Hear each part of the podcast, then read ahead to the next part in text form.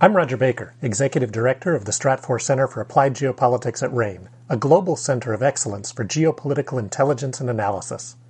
Learn how you can put geopolitics to work for your organization at ranenetwork.com.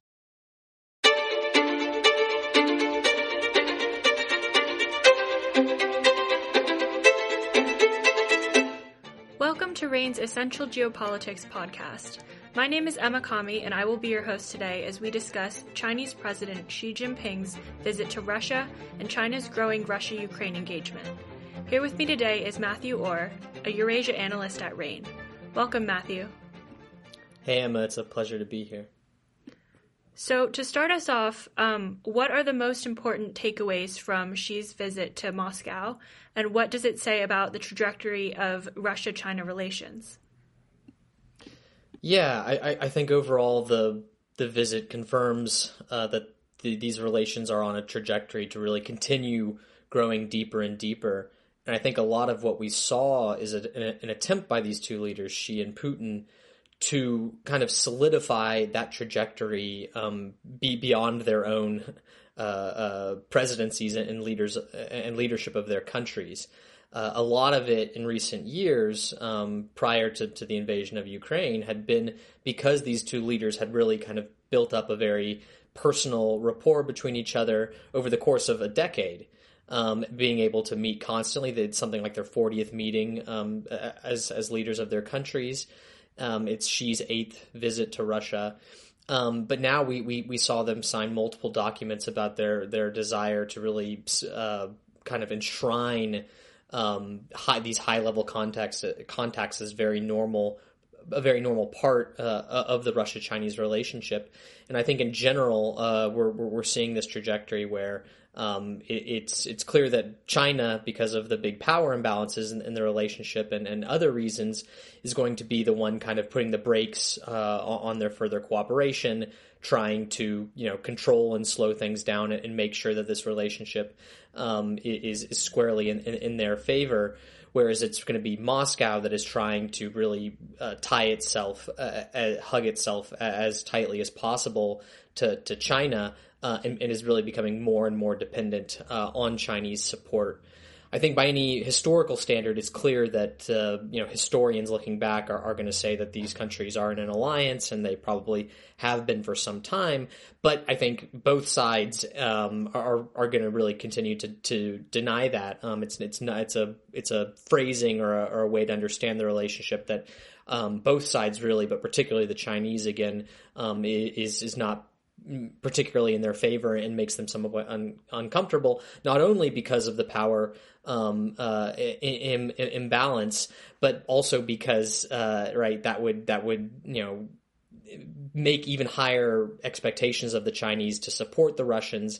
And one of the reasons that China doesn't want to do that is that China knows that if it's ever seen to be kind of limiting cooperation or not hugging back as tightly this country that wants to hug China so deeply, then that could cause other countries to question the extent to which aligning themselves so much with China is really in their interest. So I think outwardly, maybe a better way to at least how they're going to frame it is more something like that these countries aren't going to oppose each other on what they do, right? Xi didn't oppose Russia's invasion of Ukraine, for example. In fact, quite the opposite. He seemed to indicate that he's sure that the Russian people will support President Putin when he runs again for president in 2024, suggesting that the invasion of Ukraine is something that's particularly praiseworthy and makes the Russian leader even more likely to be widely supported by the Russian people, allegedly, in a presidential election. So yeah, in general, I think that it also highlights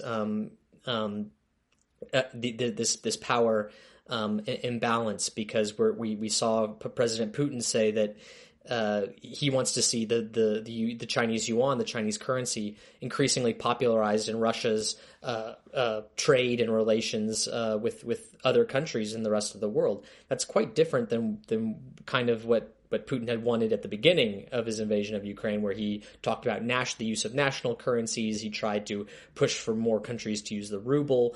Now, because of sanctions mainly, that idea has really been dropped, and now Russia seems to be endorsing this idea that the Chinese currency needs to be used more in global commerce by many countries, and kind of pushing this idea that the yuan should become a global currency. And that's really going to call even more people to question Russia's independence and this idea that Russia is its own power center separate from China.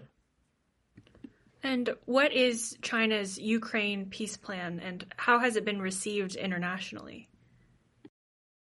Yeah, so the peace plan is something that was clearly a major topic of conversation at this state visit, not only in the informal private visit between Putin and Xi the night before the formal meeting, but also at that meeting. It's clear that China is trying to push this doc. It's really a 12-point document. It's being labeled the peace plan.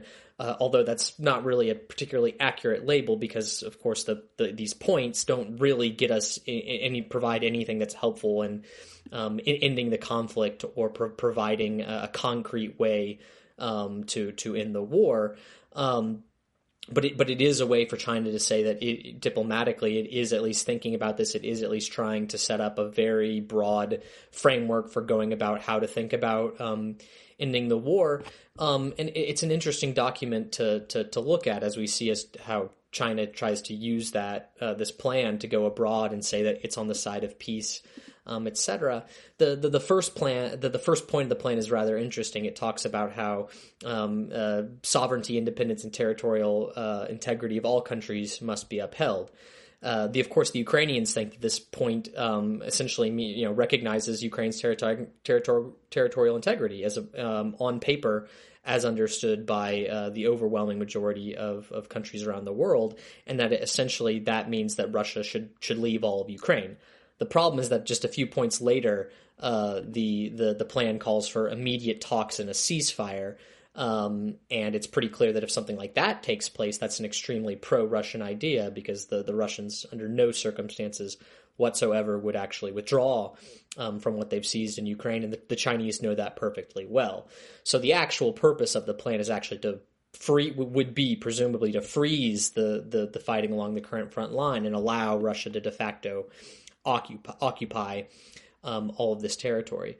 But the peace plan is still interesting, because even if it doesn't really have a chance of being realized in any meaningful way, it's still something that China can take to the rest of the world, to countries in Asia, Africa, the Middle East, etc., and say, look, we're at least trying to propose a peace, whereas the Americans, the West, are continuing to support Ukraine militarily, and that's actually prolonging the conflict, which is not in your interest. And China seems to think that that's a narrative that can fracture unity within the West regarding support to Ukraine, lead to more calls for a ceasefire and a negotiation, which some political forces in the United States and in Europe, of course, are calling for. So it's a pretty clear attempt to really embolden those forces, and I think it could potentially have some of that effect. I think the time, at least a piece of the timing of the visit, is also partially understood by China's peace plan and what it's attempting to do with that plan. So what exactly is notable about the timing of Xi's visit and China's peace plan, and what do they indicate about the coming months in the Ukraine war? Yeah, that's a good question, and it's probably one of the more unclear or mysterious elements of this visit. There were previous indications that this visit was planned for more like the middle of 2023. Possibly about around May, maybe in April, but then it happened somewhat earlier, at least a few weeks earlier than many people expected. And again, a lot of people tied that to China wanting to push its peace plan pushed this idea that it's a potential mediator in the war. Remember that this comes on the back of China actually brokering a fairly notable agreement for Iran and Saudi Arabia to reestablish international relations. And so, right, the idea would be that, you know, China is kind of has a very recent example of its mediation abilities, able to achieve a fairly notable result. And I think that broadly, China and Russia both are comfortable with this idea that China is potentially one of the most likely mediators to an eventual end to the war in Ukraine. If you just look around the world, it's hard to see kind of a particularly good candidate country. At the very beginning of the war, of course, Belarus was a host for talks between Russia and Ukraine, but that didn't really work out, and that's very unlikely as Belarus only becomes more and more and more dependent on Russia, as we've covered on our website. Even a country like Turkey, which brokered the grain deal and has also been a site for Russia-Ukraine negotiations, it's going to be tough for them to maintain their incumbent role as this mediator, because Turkey is of course a NATO member, and it's a pretty substantial supporter of military equipment to Ukraine, armored vehicles, of course the famous drones, and Turkey entirely supports Ukraine's territorial integrity and votes with Ukraine in international bodies, etc. So that's going to make them a tough candidate. Then if you go to places like the Persian Gulf states, it's kind of doubtful that there's any countries in the region that are closely enough tied to both Ukraine and to Russia, and also have the diplomatic heft to really be a super credible mediator. So, I mean, you could argue that China really, by process of elimination, is one of the countries that is best positioned to actually eventually at some point play that role. I mean, there's more upcoming things that, you know, provide a reason for China to or for Xi to make this visit now. The other one is, of course, as you mentioned, the possibility of a Ukrainian counteroffensive. We tend to think that it's pretty likely that the Ukrainians are going to continue to step up offensive operations in the coming weeks and months. And China might want to essentially precede the start of any of those processes.